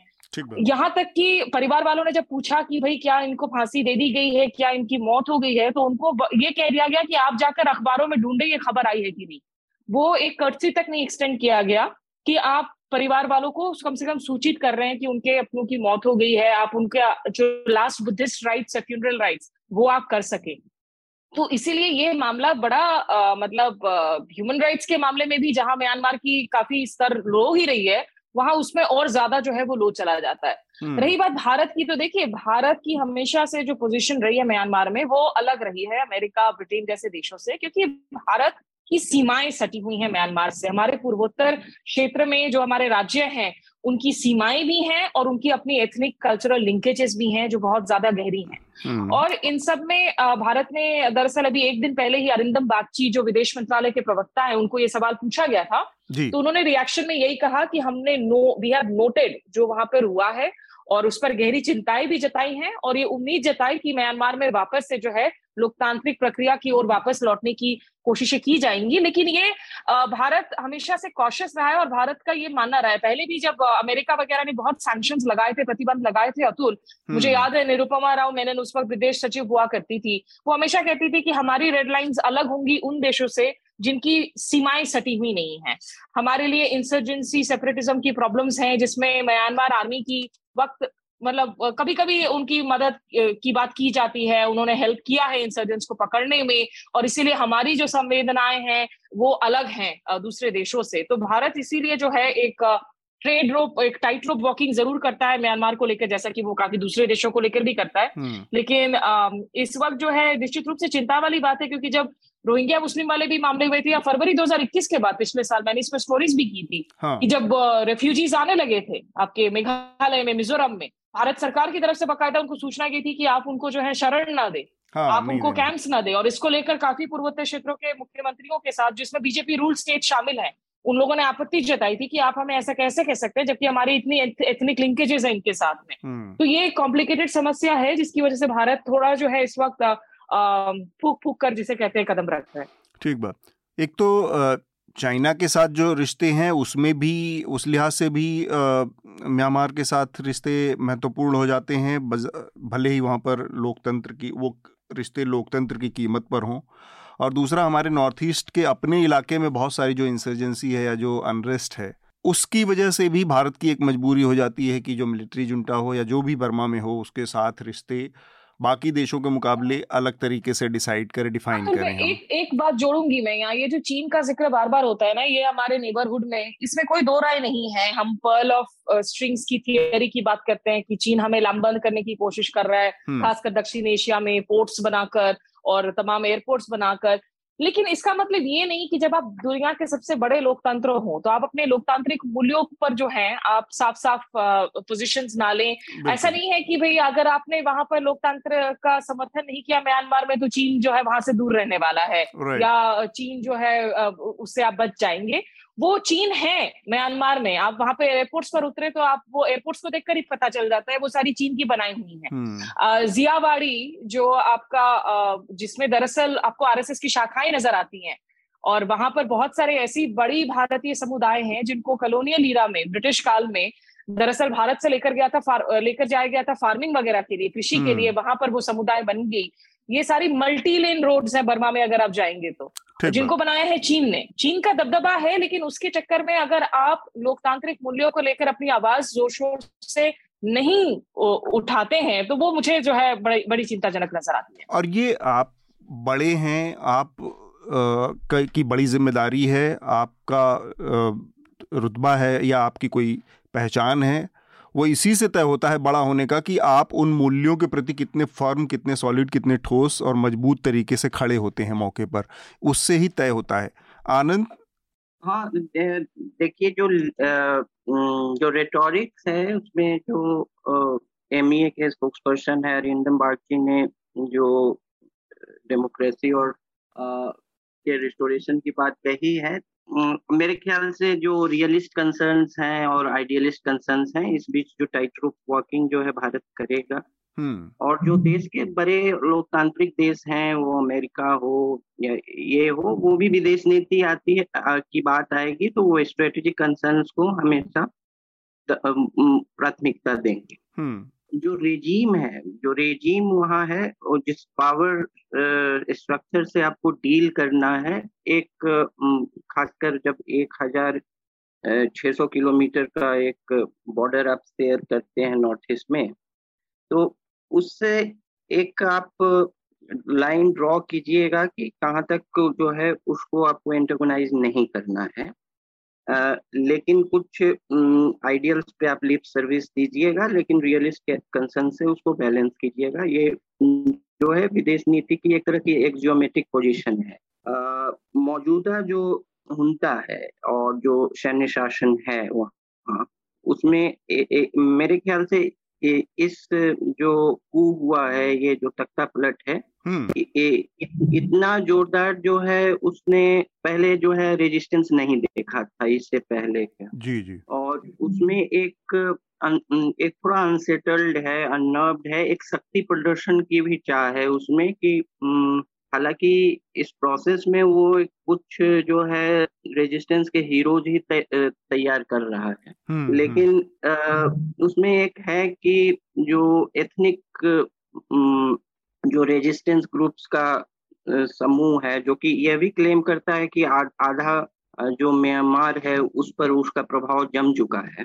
तो इसको एक संदेश, कड़ा संदेश देने का, कुछ पनिशमेंट से, एग्जीक्यूशन से, यह भी दिखता है। दूसरी बात है कि एशियान जो है, जो इसका म्यांमार भी एक मेंबर है और कंबोडिया जो है उसका प्रेजेंट चेयर है, उस उसने बहुत सख्त शब्दों में इसका विरोध किया है। जी।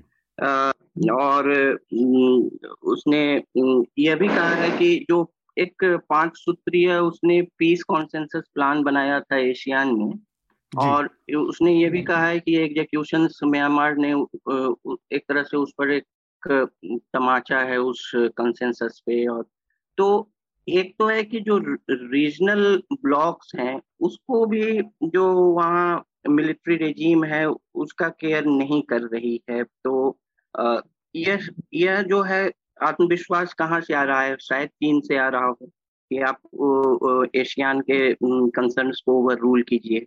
जी, और लेकिन और ऑफ कोर्स जो दूसरे जो मानवाधिकार ग्रुप्स हैं वो तो इसका आ, मुद्दा उठाएंगे ही जोर शोर से। तो आ, इन कंसर्न्स के बावजूद मुझे लग रहा है कि एक मिलिट्री जो रिजीम है उसमें एक जो गुलगुलाहट अभी है शक्ति प्रदर्शन की, जो रेजिस्टेंस के स्ट्रेंथनिंग से हुआ है कि आ, ये इसका एक स्ट्रॉन्ग मैसेज देना कि सत्ता में कौन है, उसको प्यूनिटिव मेजर्स से एस्टेब्लिश करना होगा।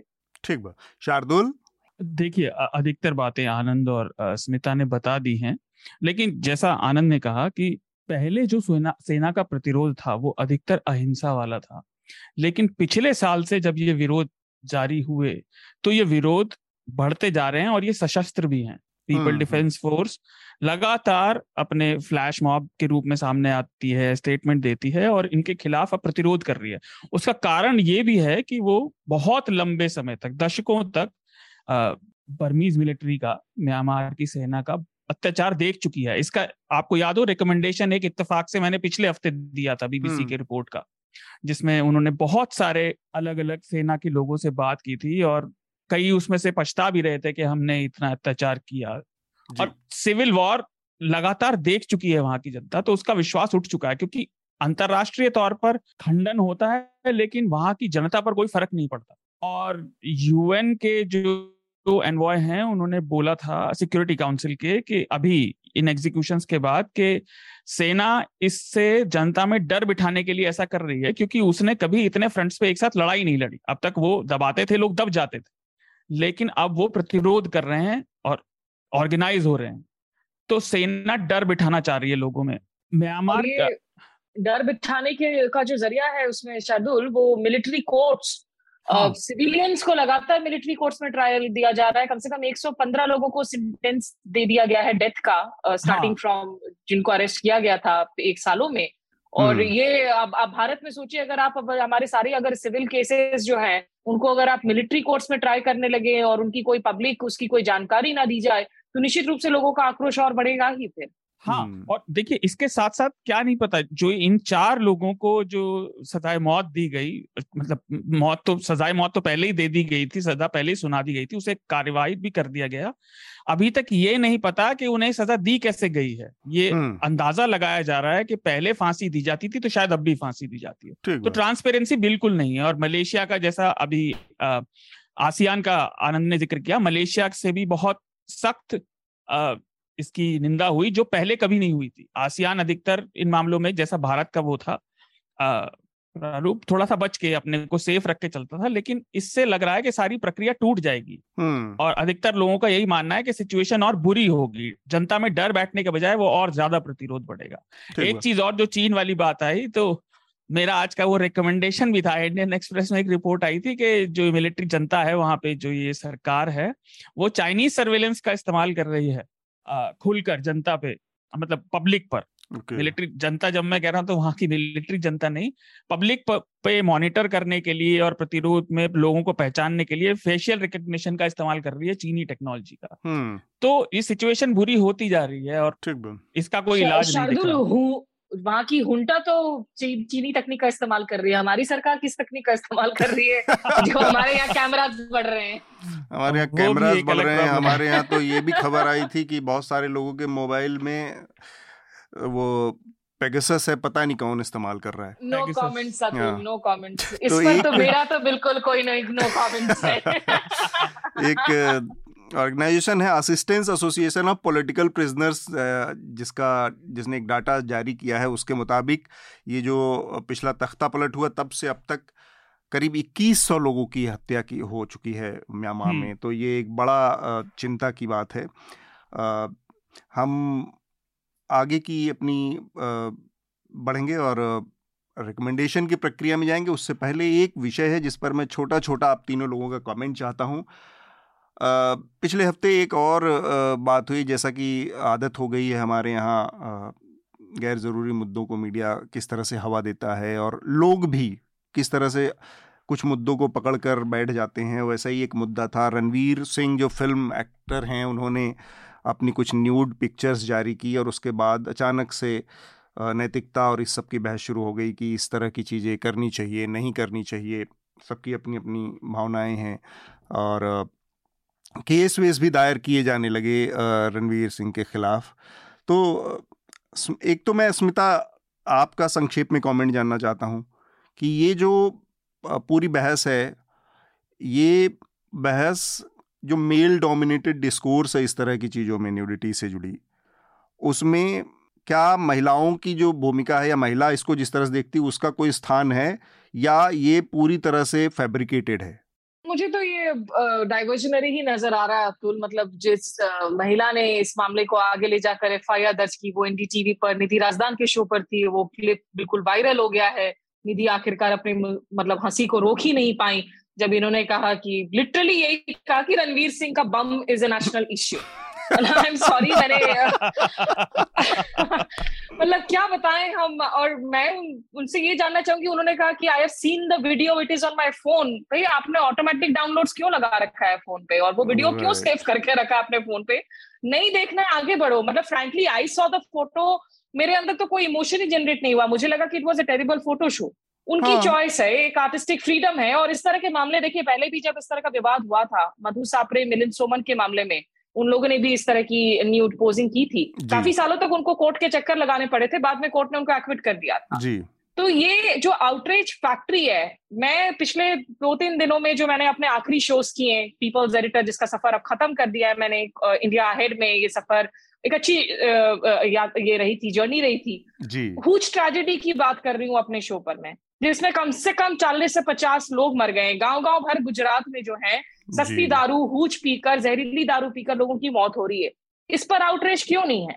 जो ये आंकड़े आ रहे हैं कि भाई सरकार लगातार सरकारी नौकरियों के वादे तो कर देती है, लेकिन आठ सालों में अगर आपके बाईस करोड़ एप्लीकेंट्स में से सात लाख नौकरियां बन रही हैं, क्या ये जरूरी कदम है गवर्नमेंट को लीन मशीनरी बनाने के लिए, या फिर ये हाथी के दांत टाइप आप खिलवाड़ कर रहे हैं लोगों के साथ में, खाने की कुछ और दिखाने की कुछ और? तो जो असली मामलों पर आउटरीच होनी चाहिए, हम आउटरीच फैक्ट्री बन गए हैं सिर्फ ऊटपटांग मुद्दों के लिए ध्यान भटकाने के लिए। ठीक बात। आनंद, आपकी आखिरी टिप्पणी। ये तो जो ऑफेंस है ये इतना वेगली डिफाइंड है कि कौन इससे ऑफेंडेड हो जाए, ये इसको परिभाषित करना बड़ा मुश्किल है। लेकिन जो आईपीसी का दो सौ बिरानवे सेक्शन है जिसके अंतर्गत इन पर एफ आई आर हुई है, तो ये ये भी इतना लूजली डिफाइंड है, इसमें आप इसमें आज तक कोई संशोधन नहीं हुआ है और इसका परिणाम ये है कि इसमें कुछ भी डाला जा सकता है। मैं देख रहा हूँ इसमें लिखा है Lashways appeals to prurient interests or tends to deprave or corrupt persons likely to read, see or hear the matter. Mm. Likely to see, hear. Likely to see, hear read और सी द मैटर, ये तो बहुत ही open ended जैसा चीज है। hmm. तो आ, इसमें कितनी चीजें समेटी जा सकती हैं उसका, और जैसा कि जो उसका जिसका जिक्र कर रही थी मिलिंद सोमन का जो मधु सप्रे का जो फोटोशूट है वो वो टफ टफ शूज के लिए किया गया एक एडवर्टीजमेंट था नाइंटी फाइव में। हाँ। और उस उससे जो है उससे उनको वो केस जो खत्म हुआ दो हज़ार नौ में, तो चौदह साल वो केस खत्म होने में लगा। वो शिल्पा शेट्टी का ओबेसिटी वाला रिचर्ड गेयर का जो मामला है वो दो हज़ार सात का वो अभी तक चल रहा है, वो खत्म नहीं हुआ। तो इसी तरह ये जो है पब्लिक मोरालिटी इत, इतनी वेग चीज है। और एक और है कि अब जो डिजिटल माध्यम है और सारी माध्यम है उसमें इस तरह की नगण्यता बिखरी पड़ी हुई है। हम्म, इस तरह के फोटो जो है आपको जो है असंख्य पांच पांच सेकेंड के सर्च में हजारों मिल जाएंगे। बिल्कुल। हाँ। तो तो उसमें किसी सेलिब्रिटी को पकड़ कर उसको जो है लाइमलाइट में लाना, ये करना, उसमें ऑफ कोर्स एक जो है इस विवाद के जरिए खुद समाचार बनने का एक प्रक्रिया है। एग्जैक्टली, ये एक इसका एक बहुत महत्वपूर्ण पहलू है।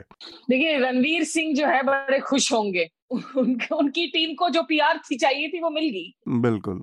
नहीं, ये जो डिजिटल मीडिया का जो फैलाव है या इंटरनेट की जो सुगमता है, एक्सेस है, इसने और इस पर जो वायरलिटी का एक वो है ना लालच है लोगों को रातों रात स्टार बनने का, इसने अननेसेसरी ऐसे लोगों को बहुत हवा दी है या ऐसे लोगों को बहुत साहस बढ़ाया जिनकी थोड़े से एक्सेस हो या जो थोड़े से स्मार्ट हो या थोड़े से महत्वाकांक्षी हो, तो वो इसका इस्तेमाल करके रातों रात हीरो बनने की, जैसे जैसे इन महिला को ही देखा जाए अगर अननेसेसरी वो ऑफेंड होके घूम रही हैं, उनको समझ में नहीं आ रहा, उनके पास कोई लॉजिक भी बहुत ज़्यादा नहीं है, बस मैंने देखा और मुझे बहुत बुरा लगता है। अरे भाई, बहुत सारे विकल्प हैं, आप नहीं देखने का विकल्प आपके सामने है। यही बात हम बार बार फिल्मों के लिए कहते हैं कि आप ऑफेंड हो जाते हैं, किताबों के लिए यही बात कहते हैं, किसी लेख के लिए यही बात करते हैं, लेकिन वो सारी चीज़ें मायने नहीं रखती हैं। केवल जो वायरलिटी और रातों रात एकदम क्विक सक्सेस वाला जो वो एक, एक लालच है लोगों को अंदर, उसने भी इन सब चीज़ों इस इस पूरे माहौल को बहुत विशेष किया है। शार्दुल, आपकी आखिरी टिप्पणी। तो अगर मैं वहाँ होता तो कहते कि अब मैं हंस क्यों रहा हूँ। अतुल जानते हैं, मैं श्रोताओं के लिए बता रहा हूँ, मुझे सेलिब्रिटी से जरा भी मतलब नहीं है, मैं बिल्कुल बंद रखता हूँ अपनी सारी फीड को, ये क्या करते हैं इससे मुझे मुझे व्यक्तिगत तौर पे कोई मतलब नहीं होता। लेकिन आनंद की बात सही थी, सेलिब्रिटी प्रचार चाहता, उन्हें दबा के प्रचार मिल गया। छोटी सी बात ऑफेंड होने पे कि नग्नता से, ह्यूमन एनाटॉमी से डर कैसा, वो भी भारत में मुझे समझ नहीं आता। भाई, हर दूसरे व्यक्ति के हर व्यक्ति के पास बम है और सबके पास वो चीजें, इसमें ऑफेंड होने वाली क्या बात है भाई। एक भाई भाई हर हर चीज हर ये एक तो ये जरूरत से ज्यादा ये मोरालिटी विक्टोरियन ईरा से पूरी दुनिया में अधिकतर में फैली, उससे पहले इतना नहीं था। और अगर कोई व्यक्ति बिना कपड़ों के रहना चाहता तो तुम्हारी सेहत पर क्या फर्क पड़ता है। हम मतलब हम हम हम नागा साधुओं की भी हम इज्जत करते हैं, हम खजुराहो की बात करते हैं, भारत में कामसूत्र की बात करते हैं, तो पता नहीं ये क्यों एक कल्चरल मतलब एक ऑफेंस बनाने का, पर ये कुछ नहीं है, ये एक्चुअली वो quick fame instant noodles type का फॉर्मूला है। एक चीज और, ये ऑफेंड होने वाले ये नहीं देखते कि भारत में इतने शौचालय नहीं है, आप ट्रेन में जा रहे हो तो पता नहीं क्या क्या दिख जाता, तो ये बेकार की बहस है। मुझे कल ही ट्रेन में जाना है, शार्दुल, ऐसी बातें ना करें प्लीज। नहीं, देखिए, सच से क्या मुंह मोड़ना, सच से मुंह मोड़ने से कुछ मिलेगा नहीं, समय बर्बाद होगा और वही है ये। हाँ, नहीं, और दूसरे जिस देश में जहाँ मतलब परंपरा के रूप में, कल्चर के रूप में न्यूडिटी को इतना मतलब आर्टिस्टिक उस एस्थेटिक सेंस से डेवलप किया गया, वहाँ पर मतलब लोगों की एक तरह की अपने व्यक्तिगत जो व्यक्तित्व की हिपोक्रेसी भी है ना, पाखंड है लोगों का, वो भी बहुत ज़्यादा इन सब चीज़ों से अचानक से सामने आता है। समय को ध्यान में रखते हुए हम रिकमेंडेशन की अब प्रक्रिया में जाएंगे, और सबसे पहले मैं चाहूंगा आनंद, आप अपना रिकमेंडेशन हमारे श्रोताओं को दें। पिछले सप्ताह सुप्रीम कोर्ट ने फ्रीवीज पर एक जो है वक्तव्य दिया था और पॉलिटिकल पार्टीज को चुनाव के दौरान उस पर लगाम रखने की हिदायत दी थी और इलेक्शन कमीशन को भी कहा था। तो प्रीबीज और उसका जो राजनीतिक अर्थव्यवस्था है, पॉलिटिकल इकोनॉमी, और उसके चुनावी आकर्षण और उसका पॉलिटिकल इकोनॉमी पे क्या प्रभाव पड़ता है। तो पिछले वर्ष जो है चुनावों के बाद ब्यूरोक्रेट्स की एक मीटिंग हुई थी प्रधानमंत्री के साथ, जिसकी कुछ अखबारों में इसकी छनकर खबरें आई थी इधर उधर, जिसमें उन्होंने इसको फ्लैग किया था कि फ्रीबीज से जो है कि दबाव कितना बढ़ रहा है जो स्टेट एक्सपेंसेस पे, और इसके जो है खराब प्रभाव क्या हो सकते हैं। और उसी संदर्भ में द हिंदू अखबार में जो आरबीआई के पूर्व गवर्नर थे, हमारे जाने माने civil servant, one of the most distinguished कर सकते हैं, और फाइनेंस uh, सेक्रेटरी भी डी सुब्बा राव ने एक प्रशासक की दृष्टि से फ्रीबीज कल्चर uh, पर एक लंबा लेख लिखा। hmm. तो उसे पर ये एक प्रशासक के दृष्टिकोण से फ्रीबीज को कैसे देखा जाए, उस, उस उसके क्या नकारात्मक पहलू हैं और उसका प्रबंधन राजनीतिक व्यवस्था में कैसे की जाए, उस पर एक अच्छा लेख है। दूसरा मेरा रिकमेंडेशन है आ, एक उन्नीसवीं शताब्दी से जो भारतीय विदेश नीति पर जो नजरिया बना, उस समय की के बौद्धिक वर्ग में जो थॉट लीडर्स थे, पॉलिटिशियंस थे या इंटेलेक्चुअल्स थे, बुद्धिजीवी थे या विदेश नीति में जो रुचि रखते थे, वर्ल्ड व्यू जो उन्नीसवीं शताब्दी से भारत का बना, वो उसमें म्यांमार भी था जो आज के चर्चा का विषय था। जी। उस पर एक एंथोलॉजी राहुल सागर ने संपादित की है जो उन्नीसवीं शताब्दी के भारतीयों का विदेश विदेशों विदेशी और जो अंतर्राष्ट्रीय राजनीति है उस पर क्या नजरिया था। तो ऐसा नहीं है कि वर्ल्ड व्यू भारत का वर्ल्ड व्यू जो है बीसवीं शताब्दी या जो है अंतरा यूनिवर्सिटीज में इंटरनेशनल रिलेशंस डिपार्टमेंट का देन है, ये इसकी भी ऐतिहासिक प्रक्रिया जो है आधुनिक भारत में पहले शुरू हुई थी। तो ये एक अच्छी एंथोलॉजी है उस समय के, इसके इसका नाम है, इसको पहले कोलंबिया यूनिवर्सिटी प्रेस ने प्रकाशित किया था, अभी हाल में पेंगुइन में ने इंडिया में भी लाया है, to raise a fallen people, Rahul साहब। अच्छा, ठीक बात। शार्दुल, आप अपना रिकमेंडेशन दीजिए। जी, मेरे तीन रिकमेंडेशन हैं इस हफ्ते। पहला मैंने जिक्र किया था हेडलाइंस में, डीडब्ल्यू हिंदी की रिपोर्ट है कि बिजली गिरना कैसे एक बड़ी आपदा बन गई है और भारत में साढ़े सात सौ लोग इस साल मारे जा चुके हैं। दूसरा, आ, इंडियन एक्सप्रेस पर एक एक्सप्लेनर है कि म्यांमार जनता मिलिट्री वहां पर चीन का फेशियल रिकॉग्निशन टेक्नोलॉजी कैसे यूज कर रही है अपनी पब्लिक के खिलाफ। और तीसरी प्रतीक की रिपोर्ट है आ, न्यूज़ लॉन्ड्री हिंदी पर कि छत्तीसगढ़ में एक सौ इक्कीस आदिवासी आदिवासियों ने पांच साल जेल काटी ऐसे अपराध के आरोप में जो उन्होंने कभी किया ही नहीं था। पांच साल तक वो जेल में रहे इस वजह से। तो ये तीनों रिपोर्ट पढ़िए। ठीक बात। स्मिता, आपका रिकमेंडेशन? uh, मैं uh, तीन चीजें रेकमेंड करूंगी। एक uh, जो किताब है the lady and the peacock, the life of Aung San सू की ऑफ बर्मा। ये पुरानी किताब है पीटर पॉफम की, और मुझे पता है आंग सान सू की को लेकर जो लोगों की उम्मीदें थी वो उन पर वो खरा नहीं उतरी। ये कहा गया कि वो फीट ऑफ क्ले है, नोबेल उनको जो पुरस्कार दिया गया था शांति के लिए वो उस पर जो है she did not live up to those expectations. लेकिन ये जानना जरूरी है कि उनकी भी जिंदगी में सेना ने किस तरीके से उनके साथ ट्रीट किया था, कैसे बर्ताव किया था।